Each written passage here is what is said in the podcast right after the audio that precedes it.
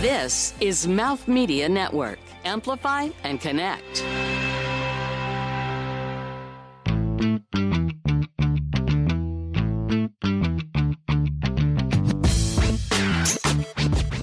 Hi, I'm Kevin Perlmutter, Chief Strategist and founder of Limbic Brand Evolution. And I have a confession to make about content.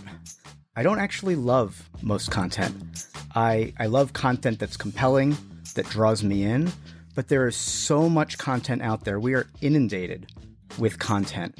And honestly, most of it is really hard to take in or ignorable. What I do love about content is when it draws me in, when it's compelling, when it's fit for purpose, and when it really feels like it's something that was uh, intended for making me feel a certain way.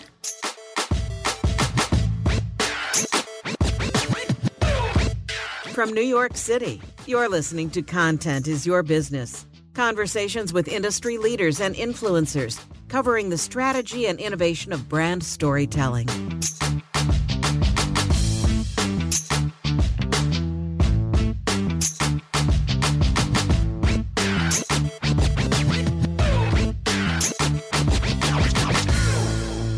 Hey, everybody, I'm Ritesh Gupta. Want to welcome in my uh, co host, Amber. Thank you so much. Really looking forward to this conversation. And Kevin, let's dive in because I want to know what is compelling content? Content is compelling when it's fit for purpose, when it draws you in, when it feels like it was made with you in mind.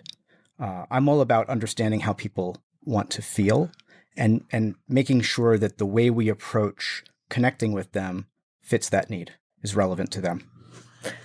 And how do you go about understanding and approaching how people feel, like figuring that out?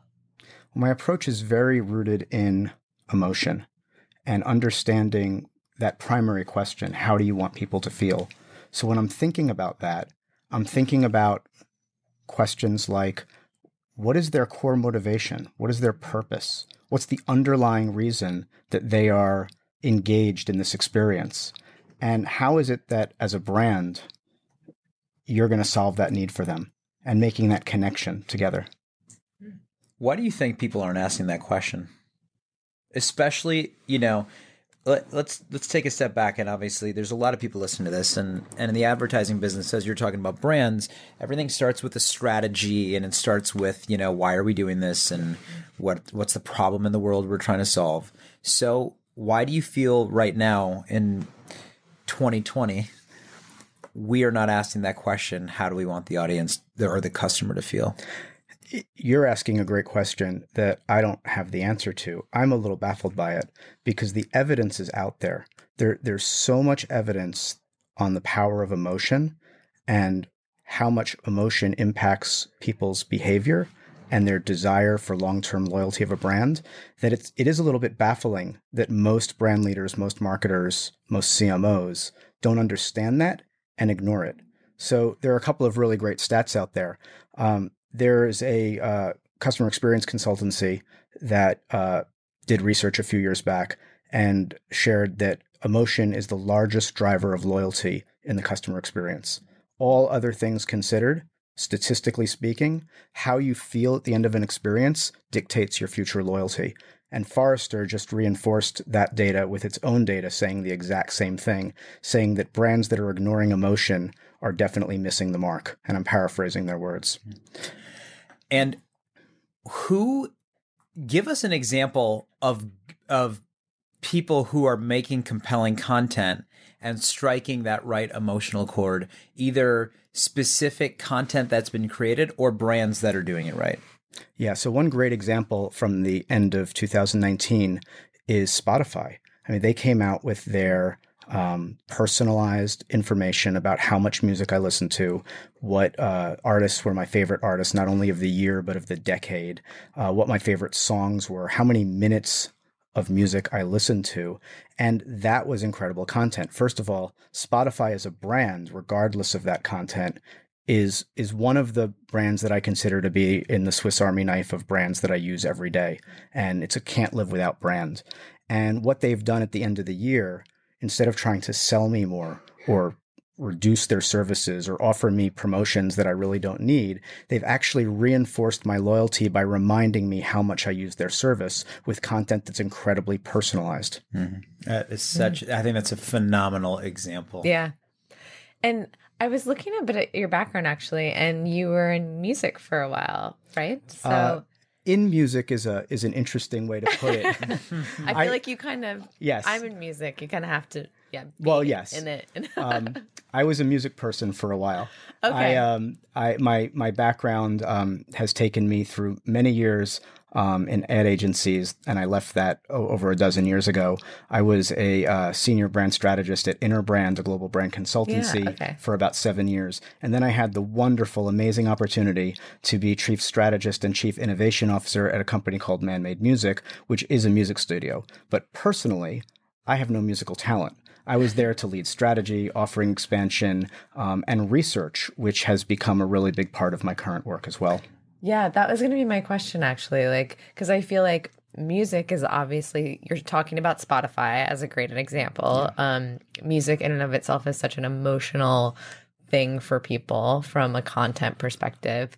What did you take from that role and music in the in, in the music industry? I guess maybe is the the right way to say it, like that you're using now. Yeah, I love that question because the company that I've created, Limbic Brand Evolution, is uh, an amalgamation of all of the things that I love to do that I've taken from different parts of my hmm. career. Mm. So it, it takes in the work that I did at Interbrand as a strategist, helping uh, brands and clients with customer experience and brand strategy evolution and identity evolution. And it takes the work that I did at the music studio, where I was an internal business architect helping to evolve the company from an offering expansion perspective and from an innovation perspective. But another thing that I had the great opportunity to learn there was about behavioral science. And while I was there, we created a research capability with a wonderful outside partner.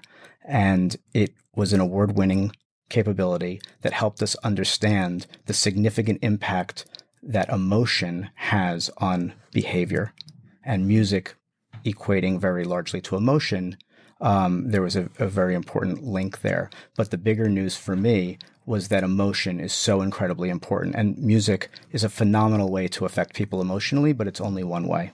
When you evaluate the work and what is the work or the content, etc., how do you evaluate if if a piece of content or a brand is doing what they should and striking that emotional chord?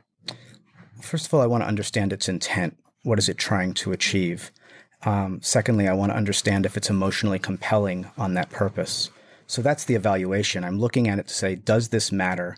Is it positively impacting the people that are meant to receive it? But when I take a step back and I'm trying to help a brand evolve how they put themselves out there, it's a very inquisitive approach. I'm a very curious person. So my approach by nature starts with a lot of questions.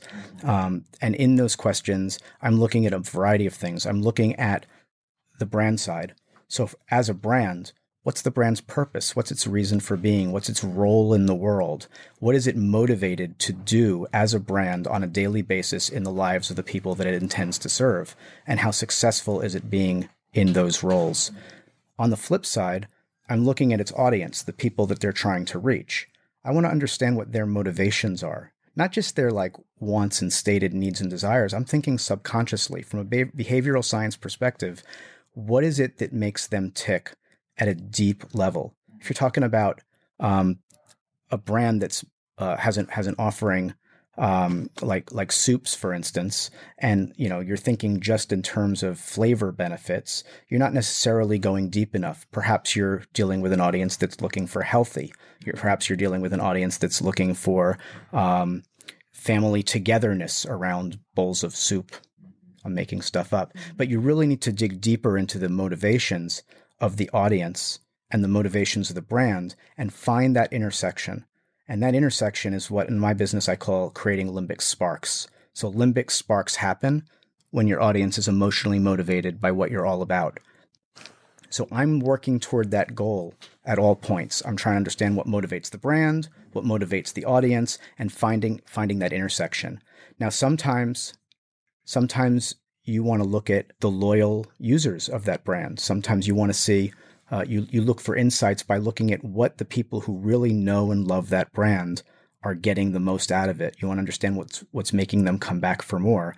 And sometimes the challenge that a brand has is this: there just isn't there aren't enough people out there who know about those benefits, who can feel those benefits. So you want to spread the word and you want to know what to focus on. Some brands are just missing the mark completely in how they put themselves out there, and they need to rethink that because they're not connecting with people at an emotional level. What brand would you say is an example of a brand that wasn't connecting uh, in an emotional way with their the, their base or the clientele that they were trying to attract, and then shifted that strategy to be very emotion for, uh, forward, and now they're successful? I think there are lots of examples of brands that have done that. But speaking personally, um, as a as a new entrepreneur and business owner, um, I've been doing a lot more things uh, with with uh, software and operations support. And I got to be honest with you, I'm I'm going to go both ways on this. I'm a long time um, uh, Mac user, Apple lover, um, and all those things. But I've been very impressed, very surprisingly impressed with Microsoft lately because I'm using Office 365 in my business and I'm a I'm an individual proprietor and sometimes I have tech issues and their level of personalized service and responsiveness and follow through uh, from a tech support perspective has been incredibly impressive and it's it's raised the bar in my mind for where Microsoft stands as a brand. It's interesting because because the, they I think just recently won a big you know their their work in Cannes Um, they won in Cannes for their work with um, kids with disabilities and creating products that were more inclusive. And so, to your point, touching on uh, the emotional need and and obviously having empathy and just really understanding, showing an understanding for their clientele. Yeah, I enjoy my relationship with Amazon. Um, Amazon is is involved in my life. One of my one of my brands that I use every day, whether it's for streaming movies or for very uh, fast shopping, or even the relationship they have with Whole Foods now and the discounts that I get through that relationship. So that's a brand that you know certainly has. Um, uh, people have a lot to say about it in the world, but what I believe they've done successfully is that they've continued to increase the benefits for users as a as a member, as a Prime member, the benefits that I'm receiving have increased year over year, and I feel like I'm a more more valued customer, and I get more out of that relationship. On the on the flip side, I'm also a long time card carrying Starbucks member, and you know, Starbucks has come into a lot of steep competition lately. There are many more coffee shops on every corner, next to every Starbucks on every corner than there was many years ago. But what Starbucks has seemed to do is decrease the benefits of their loyalty program. Where I used to be feeling incentivized to uh, collect points at Starbucks because they were valuable and they very quickly led to a free drink or my monthly Frappuccino that I got for free or something like that. And I was very quick to buy Starbucks uh, coffee for my home and peel off the little sticker and go through the process of getting the points for that mm-hmm. uh, for that purchase. It's actually uh, decreased over time to the point where I no longer crave those benefits because they're just they've been watered down. They're not very valuable anymore. So it actually subconsciously and then behaviorally has reduced my usage of Starbucks because I'm not I'm not going after the points anymore. I don't care. Mm-hmm. I feel like we're getting, in a great way, schooled on the evaluation of the industry and who's doing things really well in terms of emotionally driven. And I think uh, both Amber and I are we have a, there's a lot of head nodding going on that you can't see um, because because it's like, huh, huh, never thought about that, huh? Well, we're gonna take a break, but because there's an important thing that's about to happen. Kevin, before he arrived, teased that he had an epic snack uh, ahead of us, but did not tell us what it is. And we are going to do a little bit of unboxing so that Amber and I can have an emotional experience right now. Yes. Um, and that is discovering what this epic snack is and then consuming said epic snack. What did you bring and um, how delicious is this? Well, I brought one of my favorites. Uh, one of my favorite treats from one of my favorite brands. I'm unzipping the hermetically sealed cooler as we speak. love and I have for you guys. The emotion is increasing. I have for you guys little The interest is bits high. of Ben and Jerry's ice cream. I love this. So I have I have a bunch of them. I have different flavors, and let me tell you why Ben and Jerry's. Um, and just just before you tell us Ben and Jerry's, everybody should know he has an ice pack and a cooler zip up ice pack that you cannot see. So we're not going to drink. Uh, we're not going to drink ice cream. We are going to consume the frozen stuff. So kudos to you for thinking ahead. Yeah, uh, in and your the preparation NYC of commute. that. It was the uh, most uh, difficult part of preparing for this to come up with this snack to impress you all. But also, it's near and dear to my heart. I, I could tell you a few things about Ben and Jerry's that I absolutely love. Uh, on a personal side, um, I'm a very Vermont oriented person, and my family is as well. Uh, my wife has spent a lot of time there since she was a child. I've been spending time there since I met her many years ago. My wife and daughter, well, my wife graduated from University of Vermont, and my daughter now is a junior at the Univers- University of Vermont. So, from a personal perspective, Vermont has a very close place to my heart. From a brand perspective, Ben and Jerry's is a phenomenal brand. It stood the test of time for many, many years, even after it was acquired by Unilever. It has, um, it's a purpose-based brand. They're very environmentally conscious. They've been very innovative with flavors and their messaging, their content, their the way they name their ice creams. It's all very engaging and very desirable, and it is some of the best tasting ice cream out there. So you can't go wrong with it. I would agree. All right. Uh, with that, we're going to eat some ice cream, and um, we're going to be right back to dive into a little bit more about Limbic specifically and how Kevin's helping his clients sort of move forward in the emotional world.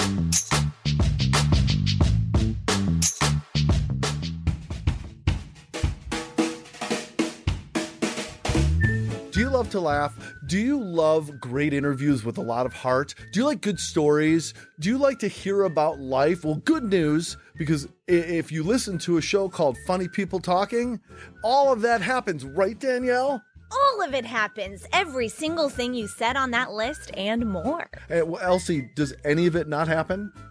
It all happens. Come on, Elsie. it that's really happened. Okay, well, you should join us on Funny People Talking on Mouth Media Network. You can find us anywhere you can find a great podcast. And I know it's true because these people loved it. Only for a short time while they were listening to the show, then life sucked. Listen to Funny People Talking.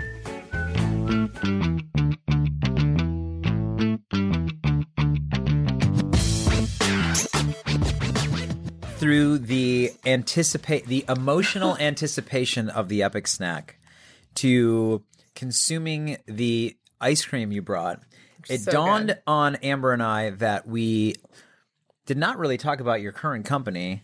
Um, At all. So but we did get a chance to learn a lot about the way you think and you know your definition of what makes emotionally centric strategy and you know content so let's talk a little bit about the work limbic's doing with your company what is like define the limbic spark first of all So the name limbic actually comes out of the limbic system of our brain. It's the part of our brain that controls emotion, motivation, behavior, and memory. It's where things happen at a subconscious level. There's um, a stat that's uh, known to a lot of people in, in this field. Up to 95% of activity in the brain decisions happen at the subconscious level. And most of that occurs in and around the limbic system. So it seemed like the ideal name for my company because that is my distinct focus area. and and it's it's funny that I, I I love that that's the first word in the name of your company, and I love that the last word is evolution. Mm-hmm. So why do we? You are evolving then your clients, and so talk about that part about taking your clients through this evolution and how do you do it? I love that you picked up on that because I worked hard on what that last word would be. And evolution is most on brand for me as a person. I've always looked at my career in phases. I've always looked at the way I serve my clients as an evolutionary process. Um, I'm not walking in with a um, specific, always cookie cutter bag of tricks. I'm not working in that way. I'm walking in to help them think about the future, help them think about how they can be more of who they want to be, um, expand in ways that are most appropriate to what their role is in the world and how they see that role expanding. And help them strengthen connections with the people they want to reach based on how they want those people to feel. And that's an evolutionary process. Are the majority of your clients are they already working on content that's coming from an emotional place or thinking about that or is it the exact opposite that they really haven't kept that as a major consideration? I think all brands are trying to do the best they can when they create content. And when I have the opportunity to work with clients, sometimes they're not necessarily realizing that there's a, a better way to approach things. So sometimes they focus a little bit too much on themselves as opposed to the audience that they're trying to reach. It's a little bit of about us instead of for you. So that's an important thing to help them do is recognize that they're actually trying to connect with other people um, and find ways to to offer what they're offering in a way that's emotionally compelling and uh, emotionally uh, benefit oriented. You know, as we're talking about you evolving your clients, right? Um, there is an a learning aspect to it, to evolving a big, you know, companies that are really entrenched in the way they do business. How do you go about educating them and sort of like showing them that there's a different way? Is it through examples from other brands that are doing it well? Is it just looking at research? Like, how do you, from the strategy standpoint, how do you um, have that part of the ev- evolution? Well, I have a benefit in that there's a ton of evidence that's already out there about the fact that emotion is incredibly powerful. There's another statistic out there that I absolutely love that was published in the Harvard Business Review that says that customers who are emotionally connected or highly connected to your brand are 52% more valuable than those who are just highly satisfied.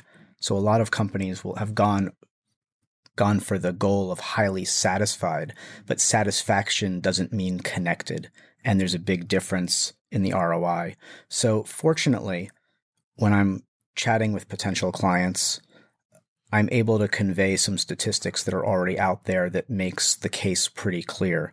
And then it's really a matter of trying to understand where the opportunities are in their brand because all brands are moving forward on a daily basis. And what I'm not trying to do is disrupt that flow or give them lots of new things to think about or new things that they need to do. Everyone is so busy. What I'm trying to convey to them is that with a few of the approaches that I take built into what they're already planning to do, it'll be more effective. Mm.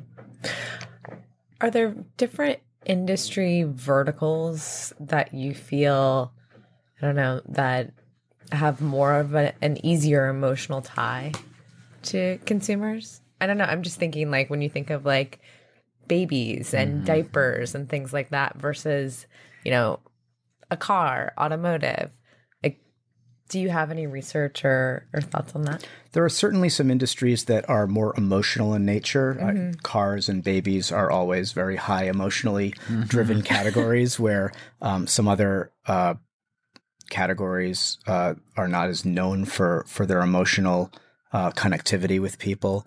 But when I think about the kind of clients that I want to work with, it really doesn't fall into a particular industry or mm-hmm. category. I'm looking for brands. I'm looking for brands that want to evolve. I'm looking right. for brands that have this great idea for what their role is in the world. And maybe they're a little bit off track, or maybe they're a little bit lost, or maybe they're just not connecting with people in the ways they want to, or enough of those people. And they're looking for some ways to create more desire for what they're all about. And that desire will lead to engagement, which will lead to loyalty, which leads to growth. What are your favorite platforms? Let's talk about because so much of what you're saying, it sounds like, is driven towards social media and digital, um, at least just in terms of the avenues that are available with content, besides obviously the traditional ones we think about. Um, what are some of the favorite platforms that you advise clients to sort of, um, or the, your brands that you work work with to sort of be building content for? Yeah, it's an interesting question, but I, I think maybe maybe unlike some of your other guests, I'm I'm very platform agnostic. Uh, I'm building strategy for the brand at the ground level, and it's meant to actually be a foundation and a platform and a launching point for content across any platform. So I'm thinking about how a brand wants to be seen in the world, how a brand is going to be more uh, appealing to the people that it wants to reach? What are the ways that it could put itself out there in terms of communications or experiences? And that is really platform agnostic. It's really about uh, applying the strategies and the ideas and the insights that I bring them to whatever content they're creating. And one of the things that I find interesting right now, or even I would say maybe interesting is the wrong word, it's probably more daunting. If you're a brand leader, there's a dizzying number of potential content platforms that you have to consider and think about. And my work actually gives them a thread that could run through all of them. It allows them to think about how their brand is going to make people feel no matter where they come in contact with it. So that's how I go about it. But are there uh, platforms where you see that emotional connection being able to trans like an Translate Instagram, a for better way. example, or like you use Spotify, right? Those are all platforms. So are there different platforms that are have a um, where you see um, that there is a benefit to have a real emotional connection for brands more more often than others? Yeah, it starts with um, when you're in- interacting with um, your audience on a particular platform, you need to be thinking about why they're there in the first place, no matter what that platform is. And you need to be thinking about how it is that they're going to receive what you are putting out there. So, for instance, there are brands out there that are um, using digital media in ways that are over aggressive or when you go on um, online and you search for something and you buy something and then after that you're getting two months worth of ads pushed at you for that thing that you either bought or already rejected buying that's that's an important thing. Um, i've been using tripadvisor for for years and years and years not as a registered user but just to investigate things and i'm a big fan of tripadvisor. I rely on them when i travel. I went on a trip recently and for the first time, I actually registered with a username and password for TripAdvisor because I purchased a tour package through the platform. I went on that vacation. It was a great experience. I'm home from that vacation now for four weeks, and I finally had to unsubscribe from all the stuff that they're sending me, partially because I went on one trip using a username and password, mm-hmm. and now they think we're best friends. Mm-hmm. And the second thing is, all the stuff that they're sending me relates to the destination that I left three weeks ago. Hmm. So hmm. it's just That's interesting. that hmm. Yeah. when you're on a platform, wh- regardless of platform, you need to think about why people are there and what they want to get out of the experience and how you can help them fulfill that mission. And brands can actually become less desirable if they overstay their welcome or act in inappropriate ways. Sounds like you need to be working with them. yeah, yeah, absolutely. Moving them forward. Yeah. Huh. So interesting. So, um, like examples like the TripAdvisor piece, like are there specific things even recently that you, you can give examples of with clients that you're working with where they like with a TripAdvisor, they are pushing you content that isn't even relevant anymore and you you really sat down with you know that brand team and helped re-strategize on that Yeah, one example that I could talk about, and I unfortunately can't reveal the name of the brand because it's still, um, it's still not launched at the time of this recording. yeah But I've been working with a performing arts center in a large city, and that brand has a really wonderful offering for that city. It's a nonprofit. It's got uh, multiple stages where they put on wonderful performances from all over the world. They have resident companies. And they were wanting to do a better job reaching the broader community in that market. And as most performing arts centers sometimes get into the trap of doing, they were talking a lot about what they were doing and how wonderful it was. And they're right. It is wonderful. And they also have an amazing campus and they have very expensive architectural gems of buildings.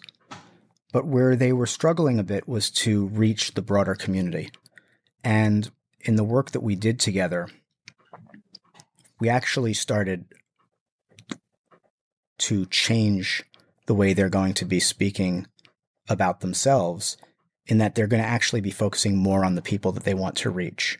They're going to be focusing more on what people can experience when they show up, um, how they can discover new passions and forms of entertainment that they have yet to experience. And the good news is that the people who are already heavy users of this performing arts center feel that way. There's a tremendous intersection between the passion that this organization has for what they're doing and the passion that people have who have experienced it. But there's a much broader group of people out there who have yet to experience this organization's um, entertainment, and and now they're going to be made aware in a much more relevant and desirable way that it's actually there for them. It's a nonprofit. It is there to serve the community, and you, as a part of this community, are welcome. And here's what you can discover when you show up. I love that. Yeah. Let me ask a question. I bet so many people listening to this are dying to know from you. Um, you've had a pretty extensive background in in advertising and through working through with clients, but you are starting your own company. And every new company is challenged with one thing to stay afloat getting clients, securing clients. And regardless of the industry, people are dying to know how do you go about for your for your business or yourself, what is the way you go about um, acquiring clients to believe in the product you're selling and offering and why it's good for them? It's honestly been one of the most challenging parts of starting my own business, and I'm sure I'm not alone in saying that. Um, the way I'm going about it is I'm doing work with people who know and respect me, who I've worked with in the past, and it's actually one of the greatest greatest surprises and things that's come out of having my own company is that through reconnecting with people I've worked with in the past, whether they be people who I'm bringing into my work as uh, support, like freelancing for me on certain things, because I am I am on my own, but I am working with people on certain projects, or the clients that I'm getting to interact with again who have been past clients. That's one of the most amazing things that has come out of this. I have this incredibly uh, wonderful network of people that I have surrounded myself with through different times of my career. And there are people in that network who I haven't worked with or spoken to in years, and now they're back in my world. And it's actually wonderful. So, first and foremost, it's about getting in touch with the people who you know, who've worked with you in the past in another capacity, and now know you're available to help them in this new way. Mm. That's really how I'm focusing on it. I love that. I love that. That's fantastic answer. We are going to take one more break, and when we come back, we are going to um, get to know you a little bit more and your background and just uh, and all that good stuff beyond brand advertising and emotion.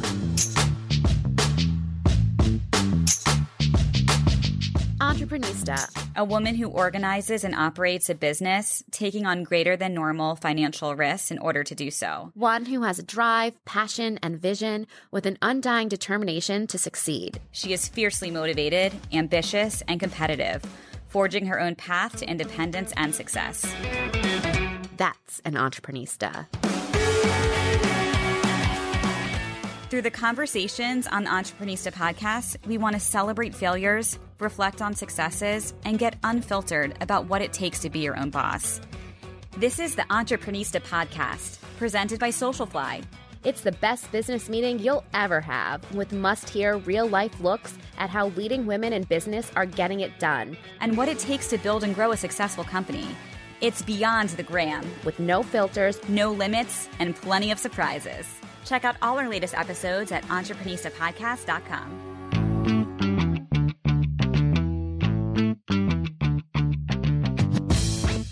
Keep in touch on Instagram and Facebook at Mouth Media Network and find prior episodes at contentisyourbusiness.com and wherever the best podcasts are found.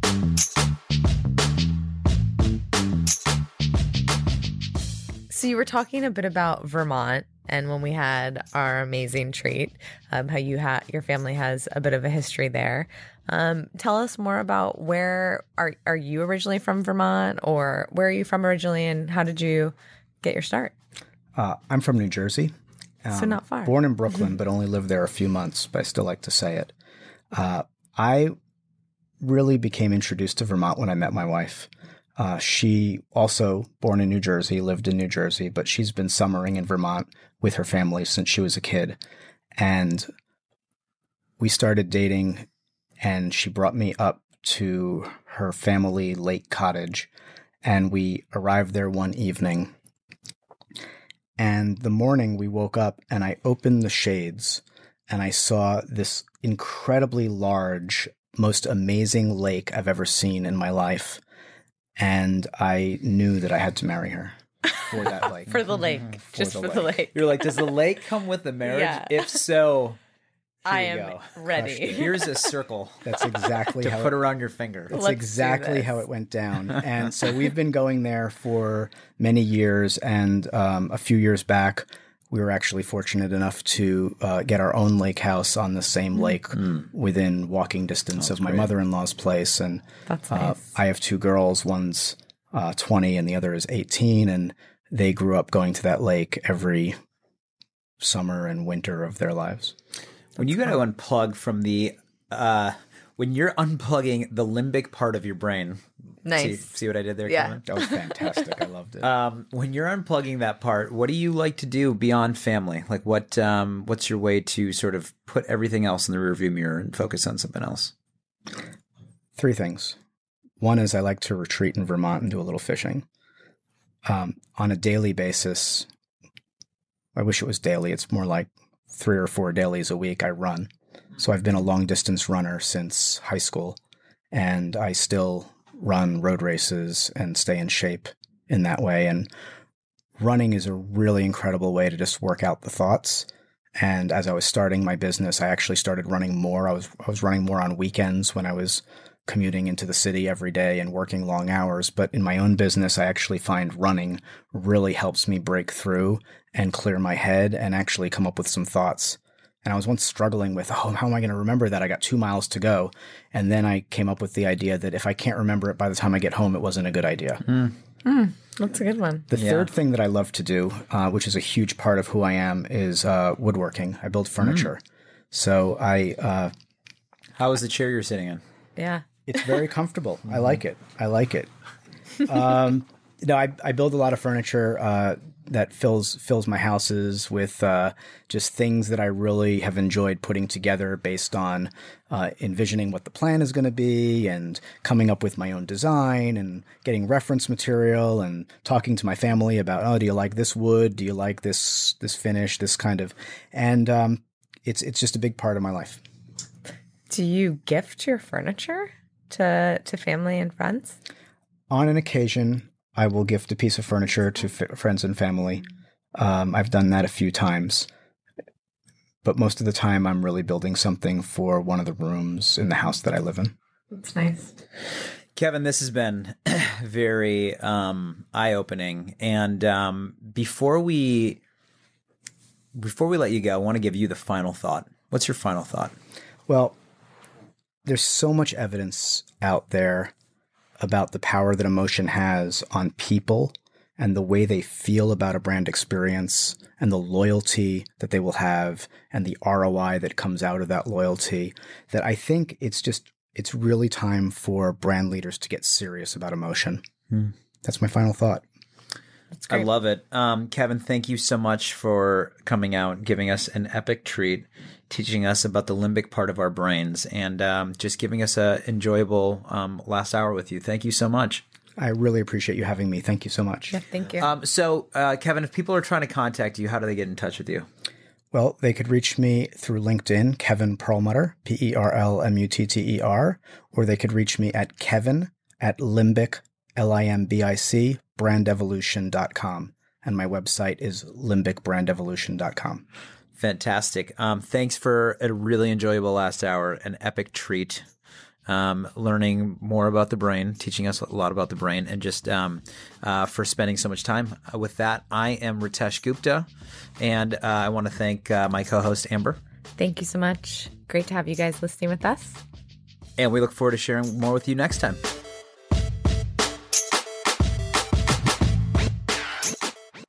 This has been Content is Your Business, produced by Mouth Media Network. Copyright 2020. Keep in touch on Instagram and Facebook at Mouth Media Network and find prior episodes at contentisyourbusiness.com and wherever the best podcasts are found. Thank you for listening.